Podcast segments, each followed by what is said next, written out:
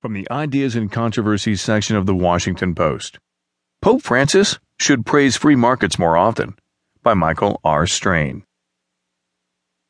Washington, D.C., where I live and work, is abuzz with talk of Pope Francis's upcoming visit, commencing Tuesday.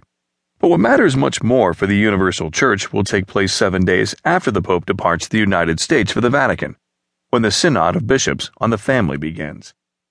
Because of a recent move by the Pope,